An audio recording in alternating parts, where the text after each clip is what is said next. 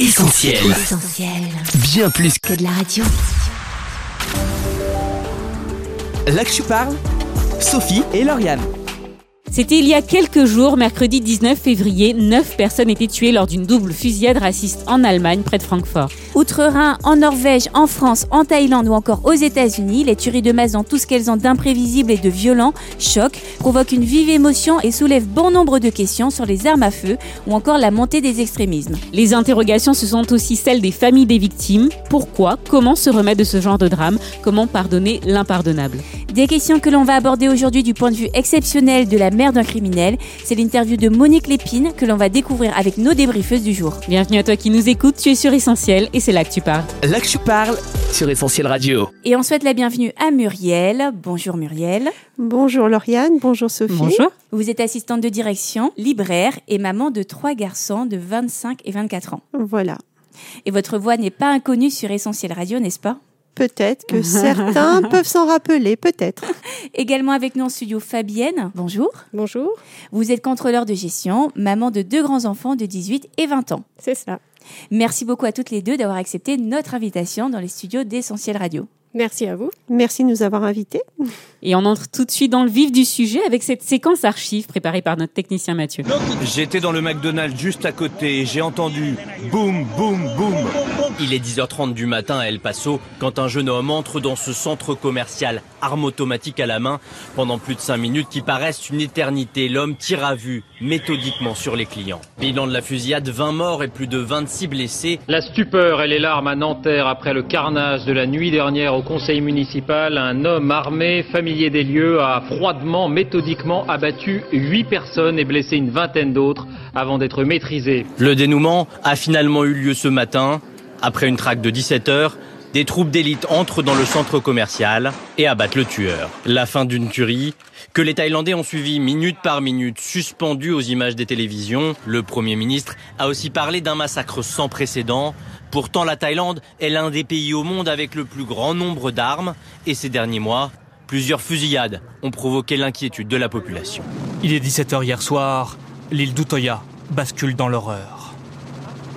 Beaucoup se jettent à l'eau pour tenter d'échapper à la fusillade qui fera au moins 85 morts. Pendant près d'une heure trente, le tireur a traqué et achevé ses cibles. Des dizaines d'adolescents de 14 à 18 ans abattus froidement. À 19h, 120 minutes après le début de la fusillade, les commandos de la police norvégienne débarquent. Le tireur est enfin neutralisé. C'est vers 2 heures du matin hier soir qu'une fusillade éclate dans une boîte de nuit d'Orlando en Floride. Un homme fait feu sur la centaine de clients présents à l'intérieur. Le bilan est très lourd, 50 personnes tuées et 53 autres blessées. Où est mon fils? Personne ne peut me dire où est mon fils, s'il a été touché, s'il est mort. Personne ne sait. Alors des tueries euh, de masse, on l'a entendu, hein, avec ce qu'elles ont toujours euh, d'horrible. Et la dernière en date a eu lieu en Allemagne. Neuf personnes tuées euh, dans des fusillades racistes, mercredi 19 février dernier. C'est une actualité qu'on a malheureusement l'habitude d'entendre. Pourtant, ces tueries de masse ne peuvent pas nous laisser indifférents. Qu'est-ce que ça vous évoque à vous, Muriel et Fabienne? Bien, outre l'immense souffrance des victimes, des parents de ces victimes, des familles de ces victimes, c'est vrai qu'on pense aussi bah, à la famille euh, de ces tueurs. Euh, moi, c'est l'horreur, en fait. euh, la froideur aussi de ces tueurs. C'est complètement incompréhensible humainement. Euh, donc, on se demande ce qui les pousse à faire ce genre euh, d'action. Mm. S'ils l'ont prémédité, euh, si on avait pu l'éviter. Voilà, plein, plein de questions. Mm. Et Plein de questions, effectivement, et souvent on n'a pas toujours les réponses, le pourquoi du passage à l'acte. Alors on va parler de la Thaïlande. Ce sont 26 personnes qui ont été abattues le 8 février dernier. Ajoutons à l'horreur la diffusion euh, de l'acte du tueur sur Facebook. Donc les réseaux sociaux qui sont utilisés dans ce cadre-là, on imagine que c'est un cran de plus dans l'horreur. Est-ce que ce sont des choses que vous abordez avec vos enfants? Alors, personnellement, mes enfants ne sont plus à la maison. Alors, ça nous arrive hein, quand même, devant la multiplication de ces actions, d'évoquer euh, ce sujet entre nous. Et c'est vrai que c'est difficilement explicable. Comment on en arrive là? C'est juste horrible. Euh, oui, ça nous est arrivé, bien sûr, euh, lors des dernières attaques qu'on a pu entendre à la télé ou à la radio. Donc, ils sont choqués, ils ne comprennent pas. Bon, c'est vrai qu'ils sont jeunes, 18 et 20 ans. Après, je ne sais pas s'ils se sentent concernés vraiment. Peut-être ils pensent plus aux victimes, à ceux qui ont le même âge qu'eux et qui perdent la vie. voilà. Et alors, euh, on ne peut pas parler de tueries de masse sans parler des États-Unis. Euh, les États-Unis qui ont connu 41 tueries de masse en 2019, un nombre record pour le pays depuis 1970. C'est fou. oui. Au total, ce sont 211 personnes qui ont perdu euh, la vie en une année. Est-ce que c'est un chiffre qui vous surprend pour les États-Unis avec tout ce débat peut-être bah qu'il y a sur les armes à feu? Oui, malgré tout, ça surprend toujours une telle horreur, un tel massacre, et puis autant de victimes. Mm. C'est un désastre. Fabienne, vous, euh, face aux polémiques qui euh, sont euh, régulièrement soulevées sur les armes à feu aux États-Unis? Oui, ben, je défends complètement le point de vue de limiter les armes, en tout cas réglementer davantage en fait la possession des armes, parce qu'on voit justement que c'est à cause de cela qu'on arrive à, ce genre de tuerie. Donc voilà, faire de la prévention. il y a certainement beaucoup à faire. Hmm. Mais ce qui me choque aussi, c'est la banalisation de la violence chez les jeunes. Les jeunes sont presque habitués à cette violence notamment parce que, en raison des écrans, des jeux vidéo. Et puis on parlait tout à l'heure des réseaux sociaux. Des réseaux sociaux, n'en parlons pas. Ça, rajoute. Mm. Et ça, ça fait peur. Mm. Alors face à cette banalisation, on évoque un peu moins, mais euh, la question reste toujours présente, le sujet des familles, les familles qui sont dévastées, qui se posent des questions. Pourquoi? Comment se remettre de ce genre de drame? Comment pardonner l'impardonnable? Vous pensez que c'est possible justement de pardonner euh, quand on est une famille qui a été euh, dévastée par la perte d'un être cher? Euh, je pense que c'est vraiment très très dur. En tout cas, il doit y avoir plusieurs phases pour arriver vraiment au pardon. Donc il y a certainement de la révolte dans un premier temps, euh, des questions, mais pourquoi et, petit à petit un cheminement certainement dans le cœur, dans l'esprit, de se dire bah, je m'en sors pas non plus si, euh, si j'ai de l'amertume, si j'ai toutes ces questions, donc il faut que je trouve une solution. Et effectivement, bah, le pardon est une solution. Oui, moi je pense que c'est impossible de vivre, de continuer à vivre avec euh, dans le cœur euh, cette amertume qui doit nous ronger l'intérieur et nous empêcher ben voilà d'imaginer un avenir euh, de de donner un nouveau sens à sa vie. On a déjà mm. peut-être perdu quelqu'un ou vu quelqu'un gravement blessé on, forcément il y a un choc un traumatisme. Mais si en plus on nourrit une haine c'est terrible c'est destructeur donc je pense qu'il faut pardonner. Alors ce pardon, ça a été justement possible pour Monique Lépine. C'est l'interview qu'on va découvrir tout de suite. Le 6 décembre 1989 à Montréal, Marc, son fils, entre dans une salle de classe et tue 14 jeunes femmes avant de retourner son arme contre lui. Je vous propose d'écouter cet extrait du JT de France 2. 14 jeunes femmes, toutes étudiantes, abattues par un tireur fou qui s'est ensuite suicidé. L'homme a 24 ans et ce carnage s'est déroulé à l'université de Montréal. Véronique Gallion. Le forcené ordonne aux étudiantes de se mettre en ligne contre le mur. L'une après l'autre, il les abat toutes. Il sort, tue une jeune femme près de la photocopieuse. Il crie qu'il veut des femmes.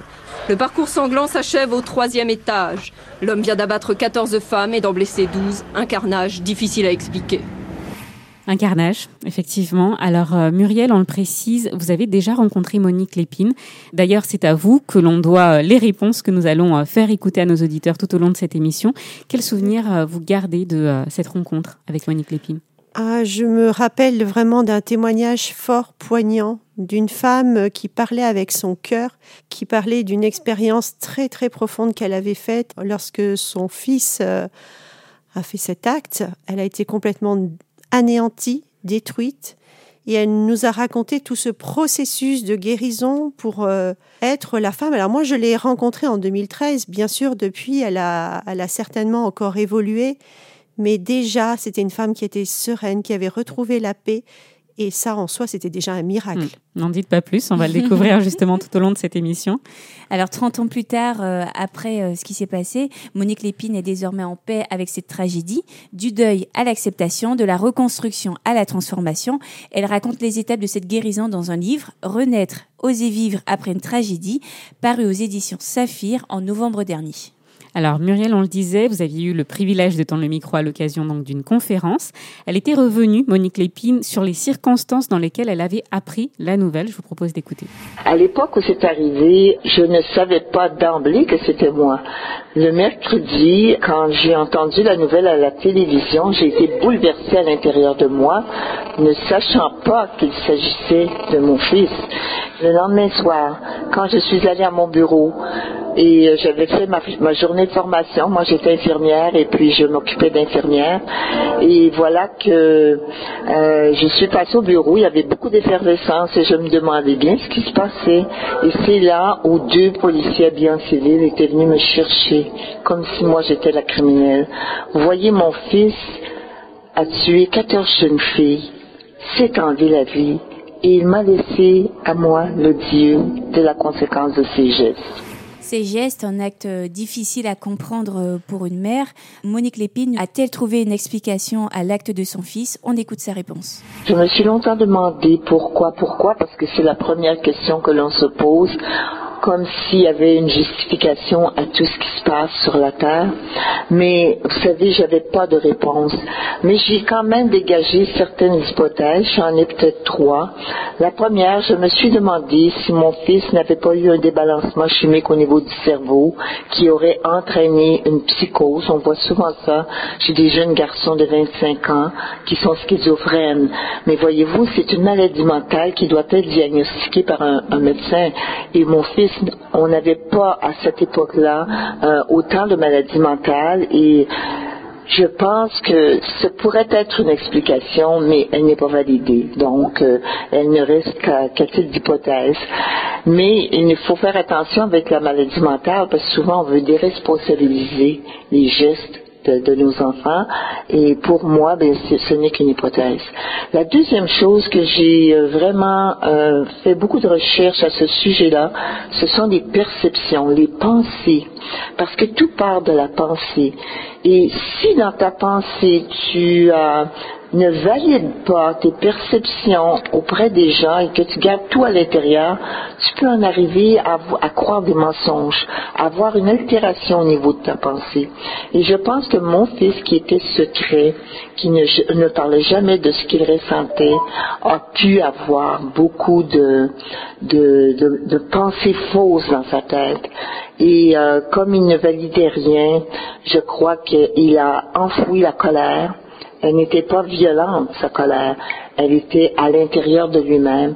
Et à un moment donné, quand tu as un trop plein, ça sort. Mais c'est sorti de la mauvaise façon. Monique Lépine nous a bien expliqué, en tant que parent, on cherche toujours à comprendre les actes de son enfant. On se remet en question, est-ce qu'on a loupé quelque chose? Est-ce qu'on aurait dû euh, s'y prendre autrement? Ce sont des questions qu'on imagine que vous posez régulièrement quand quelque chose de négatif est commis euh, de la part de vos enfants.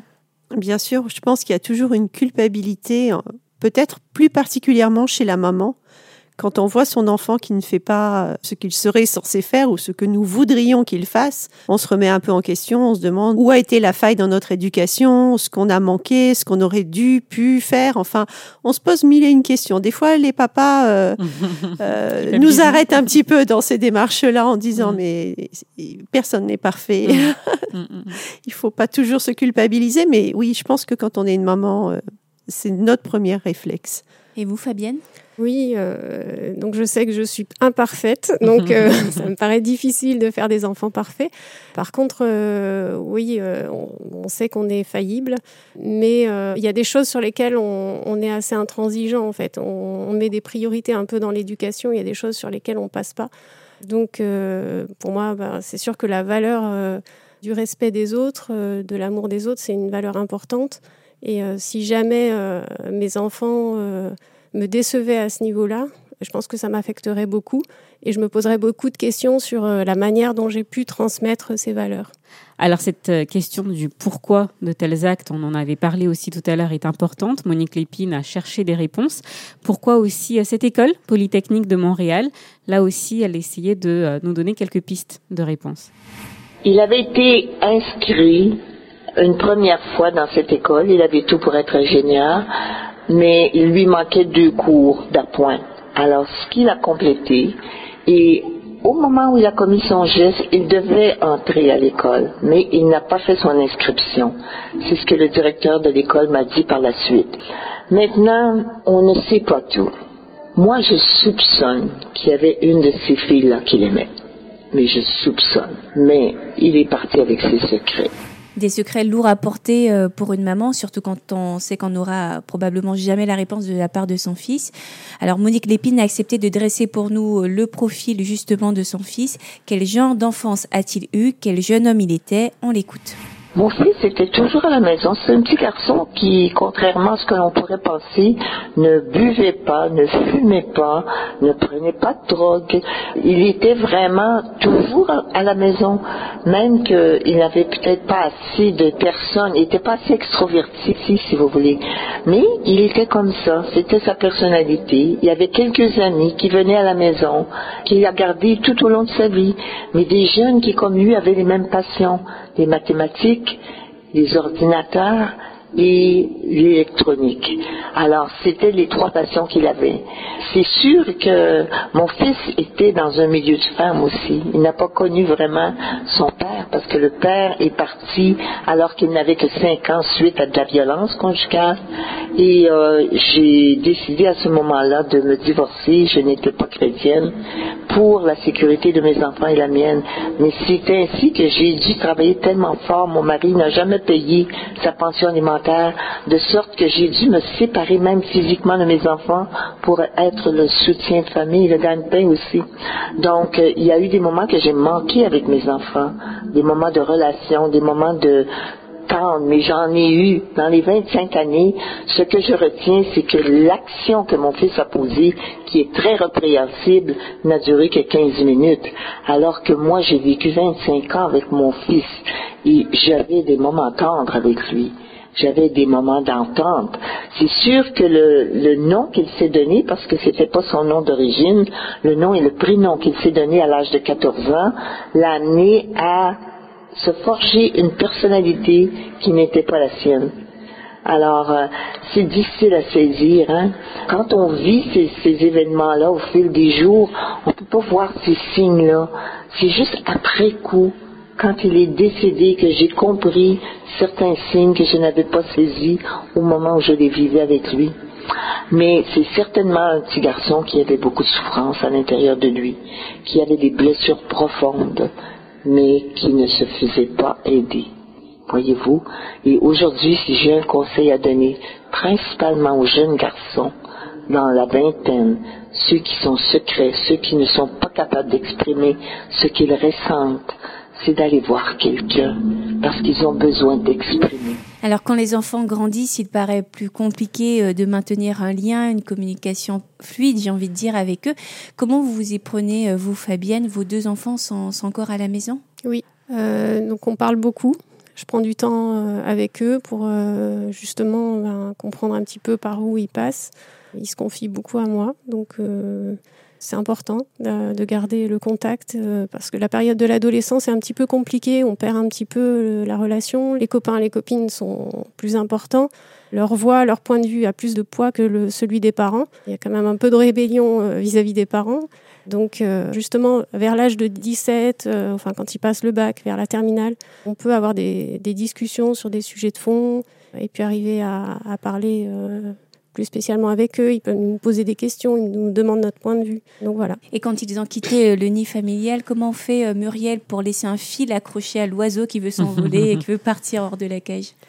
Alors c'est assez étrange quand je repense aux années d'adolescence. C'est vrai que j'ai un souvenir euh, de beaucoup de discussions conflictuelles et de tensions entre nous.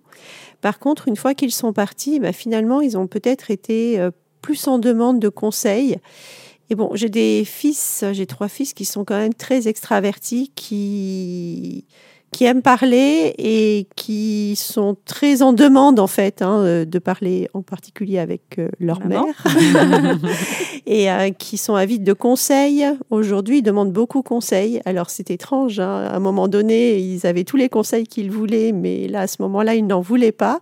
Maintenant qu'ils ne sont plus constamment avec nous, dès qu'ils ont une décision à prendre, ils vont me demander conseil. Et récemment, mon fils, un de mes fils m'a demandé conseil et lui, il avait son idée sur la façon de gérer l'affaire. Et moi, j'étais absolument contre et je lui ai dit, bah, écoute, moi, je ferai pas comme ça et franchement, je te déconseille. Il m'a dit, bah, je comprends pas, mais ok, je te, je suis ton conseil. Et ça m'a étonnée. et pour la fin de l'histoire, mon conseil s'est révélé être un bon conseil. Toujours Il l'a compris après coup. Il a dit bah, heureusement que je t'ai écouté. C'est bien, c'est peut-être ça qu'on appelle la maturité. En tout cas, merci à Muriel et euh, Fabienne.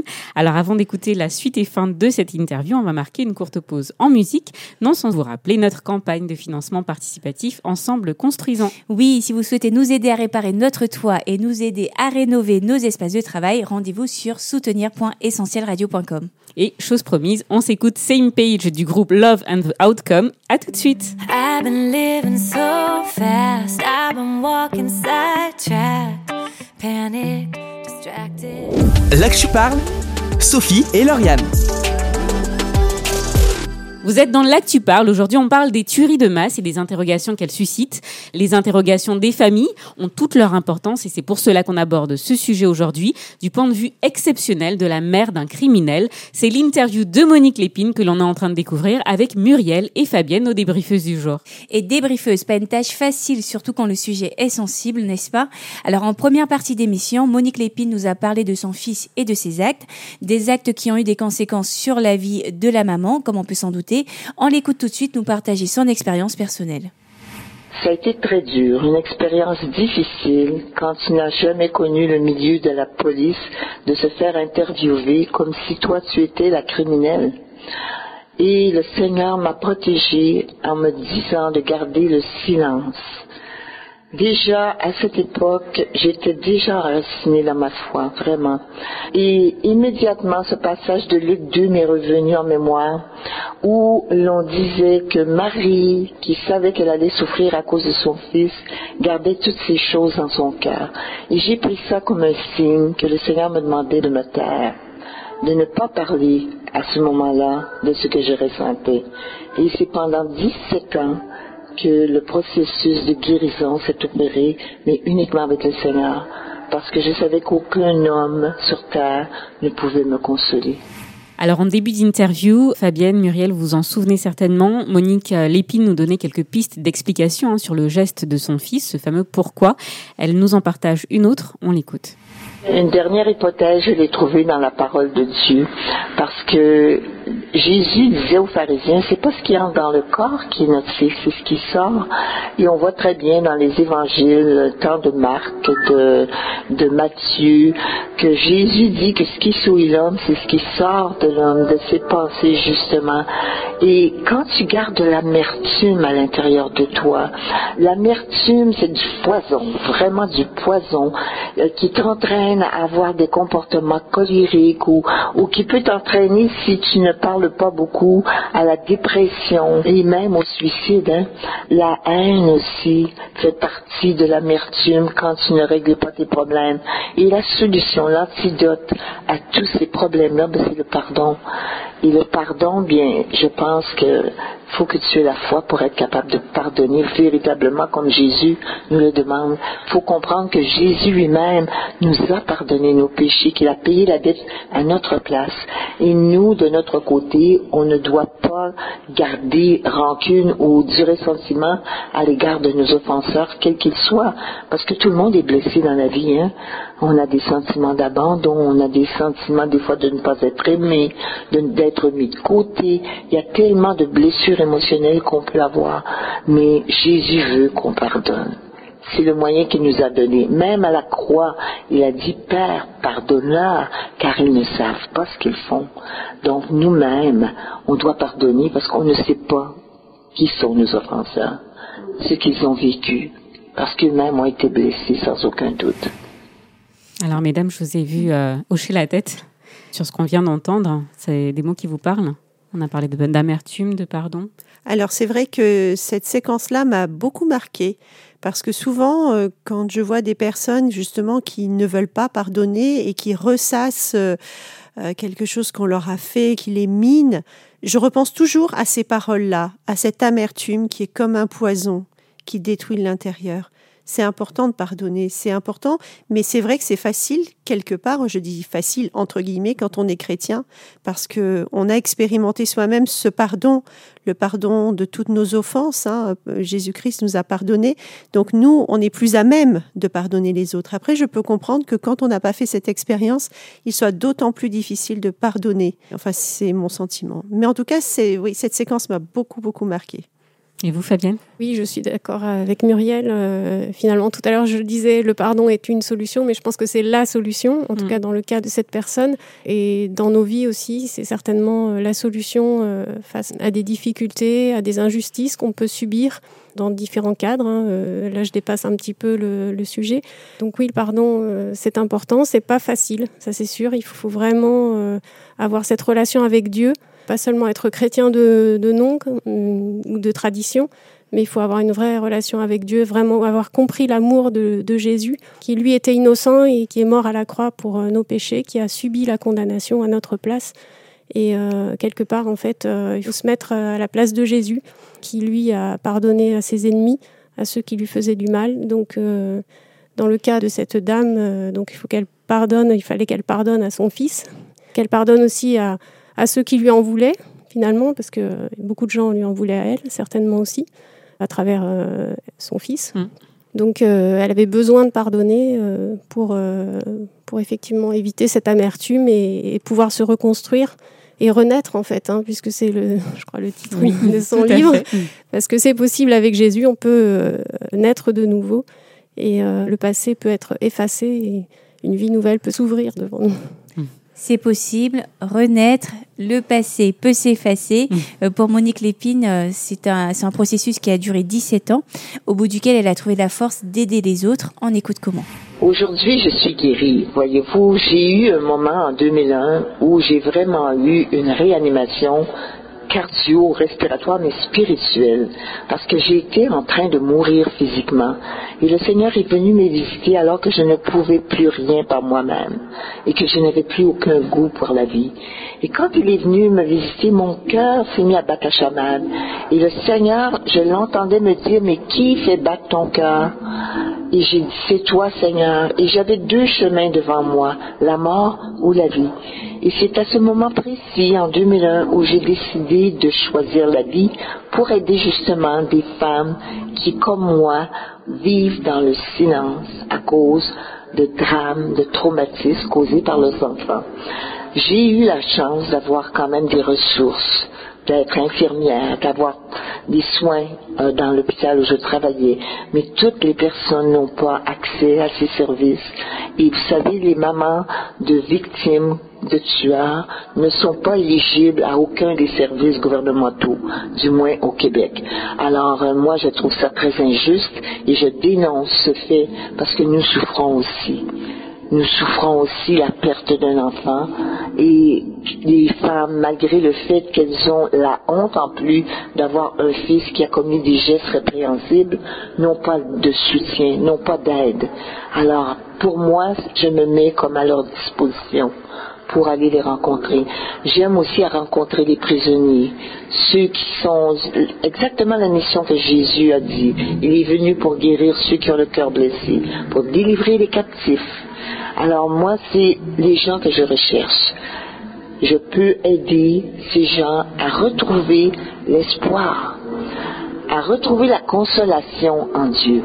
Parce que je crois qu'il y a seulement Dieu qui peut nous consoler de tels traumatismes.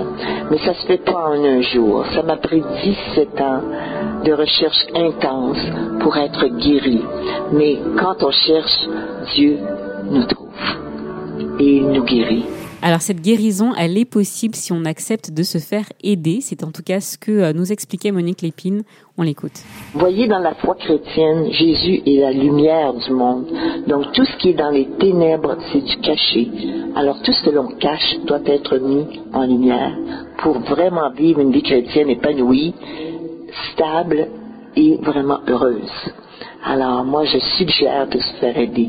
Jésus, quand il guérissait, disait toujours, que veux-tu que je te fasse? Alors quand on veut être guéri, on le demande et le Seigneur honore sa parole. Il a dit qu'il nous restaurerait Il va nous conduire près des eaux paisibles à cause de son nom. Pas à cause de nos mérites, mais à cause de son nom. Et c'est pour ça qu'il faut faire confiance à Dieu. C'est notre Créateur. Ça vous parle, j'imagine, Muriel, Fabienne, accepter cette aide? Oui, et puis en tout cas, moi je trouve tellement fabuleux de voir euh, ce qu'il a pu sortir de bon Mm. de tout son malheur, de toute sa souffrance. Aujourd'hui, elle construit quelque chose alors que son fils a détruit. Et je trouve ce parallèle absolument fabuleux de voir qu'elle va au devant d'autres personnes qui sont euh, dans des impasses euh, d'un point de vue humain. Et elle va leur tendre cette main, leur raconter son témoignage. Et, c'est vrai que son témoignage, ben, il est parlant. Mm. Il est parlant. On voit qu'il y a un véritable espoir, même quand on croit que tout est fini, qu'on est au fond d'un trou, qu'il n'y a personne pour nous aider. Eh ben, il y a Dieu. Et Dieu, lui, peut tout. Tout à fait d'accord. À Dieu, tout est possible et euh, c'est la preuve euh, que nous donne Monique Lépine et son témoignage est vraiment touchant. Ses mots sont touchants, on voit qu'elle a vécu vraiment euh, une, une expérience euh, très unique en fait. Donc euh, celui qui se confie en Dieu, mais il- euh, Dieu peut changer euh, le mal en bien aussi et, et faire euh, quelque chose de, de bien euh, de ce mal, tout reconstruire. Alors durant cette interview, Monique Lépine a également adressé un message destiné aux personnes qui, sans forcément avoir vécu d'aussi grands drames, vivent dans la souffrance, la dépression. On l'écoute. J'ai lu quelque part qu'il y a 95% de maladies de santé mentale, dont la dépression, qui ne sont pas occasionnées par des causes physiques. Elles sont occasionnées par des blessures émotionnelles ou par des problèmes spirituels du genre amertume, du genre hypocrisie, de l'orgueil, de la rébellion qu'on garde en soi et ainsi de suite. Alors, moi, ce que je dis, c'est que quand tu es déprimé, ton regard est porté sur ta douleur. Et avec le Seigneur, le Seigneur veut qu'on porte notre regard sur les autres. Donc, le jour où tu comprendras que si tu te demandes toujours, si tu es seulement centré sur toi, tu n'iras pas nulle part, parce que c'est toujours pourquoi ça m'arrive à moi, on se plaint, on, on s'apitoie sur notre sort, et que tu vois que les autres à côté de toi souffrent peut-être autant, mais ils ont une autre attitude, ils ont des pensées différentes, des pensées renouvelées en Jésus. Alors peut-être que tu pourrais changer de question. Pose-toi la question, qu'est-ce que je peux faire avec ce qui me reste? C'est sûr qu'on a des manques, mais avec ce que j'ai, je peux faire quelque chose et comment je vais le faire? À ce moment-là, probablement que tu iras déjà chercher un sentiment d'utilité pour les autres et ça va te changer de toi-même et peut-être que tu sortiras de ta dépression. Mais il faut prier aussi en ce sens. Ces derniers mots, euh, Monique Lépine a voulu les adresser aussi aux jeunes, à chacun d'entre nous, non seulement euh, victimes, mais aussi témoins. On l'écoute. La seule personne qui peut te consoler, c'est l'Esprit de Dieu, le consolateur, l'Esprit de vérité. Donc c'est vraiment d'aller chercher près de Jésus, dans la parole, le réconfort. Ou si tu as la chance d'avoir des gens qui ont vécu des choses et qui sont maintenant guéris, ils peuvent t'aider, mais c'est un soutien temporaire. La recherche se fait d'abord par nous, parce qu'on est responsable de nos actes, on a des choix à faire. Donc la parole nous dit exactement les solutions qu'il faut à tous nos problèmes, mais il faut quand même se donner la peine d'écouter, d'arrêter tout bruit autour de nous, de chercher l'éternel. Maintenant, c'est certain que les gens qui sont autour de nous, moi je dirais, regardez ceux qui sont les plus secrets, ceux qui ne parlent pas d'eux-mêmes. Ils ont certainement des blessures, ils sont introvertis. C'est ceux-là qu'il faut aller chercher. On entend parler de taxage, on entend parler de toutes sortes de choses aujourd'hui, où des jeunes sont ridiculisés, même par leurs euh, confrères, leurs collègues. Alors ces jeunes-là ont des blessures. Et ces blessures-là, tout ce qui ne s'exprime pas va s'imprimer à l'intérieur de toi. Donc toutes ces blessures s'impriment. Les jeunes pensent qu'ils ne sont pas aimés. Les jeunes pensent qu'on les a abandonnés, qu'ils ne sont pas voulus, pas désirés. Ils n'arrivent pas à s'intégrer dans un groupe. Si vous êtes quelqu'un d'épanoui, allez chercher les jeunes qui n'arrivent pas à s'intégrer. Ils ont besoin de vous. Ils ont besoin de vous, Muriel et Fabienne. Qu'est-ce que ça vous inspire? C'est vrai que des fois, c'est la facilité d'aller vers les gens qui vont bien, mais ça parle. il faut aussi voir ceux qui ne vont pas bien et essayer de leur apporter ce que nous, on a reçu. Et ça, c'est vrai pour les jeunes, mais c'est vrai pour tout le monde, hein. Mhm. même dans notre génération. Fabienne, un mot pour conclure? C'est vrai qu'on est dans un monde euh, de plus en plus compliqué, de plus en plus difficile. Il y en a qui subissent du harcèlement à l'école. Donc c'est important d'être à l'écoute, d'observer les jeunes qui se mettent en retrait, qui semblent être dans la difficulté. Donc euh, ne pas hésiter à venir à, aller vers eux, à entrer en, contact, euh, dialogue, pour pouvoir les, aider donc dans notre propre entourage, euh, là où nous sommes euh, placés. Voilà, et sinon, en tant que chrétien, euh, bien sûr, on peut prier, euh, en tant qu'Église, on peut prier pour nos jeunes et pour que nos, jeunes à nous aussi puissent euh, être sensibles aussi aux besoins de ceux qui les entourent, qu'ils puissent aider ceux qui sont dans le besoin. Muriel et Fabienne, encore merci d'avoir accepté notre invitation, d'avoir accepté de répondre à nos questions sur un sujet aussi sensible. Eh bien, merci de nous avoir invités et je suis contente de voir que cette interview euh, faite en 2013 est encore utile aujourd'hui. Oui. On remercie également Monique Lépine pour ce témoignage plus qu'édifiant. On rappelle le titre de son livre paru en novembre dernier aux éditions Saphir, Renaître, oser vivre après une tragédie. Là que je parle, Sophie et Lauriane. Cette émission touche à sa fin. On vous propose de la retrouver gratuitement en replay sur notre site essentielradio.com. On attend aussi vos commentaires sur les réseaux sociaux, Facebook, Twitter, Insta.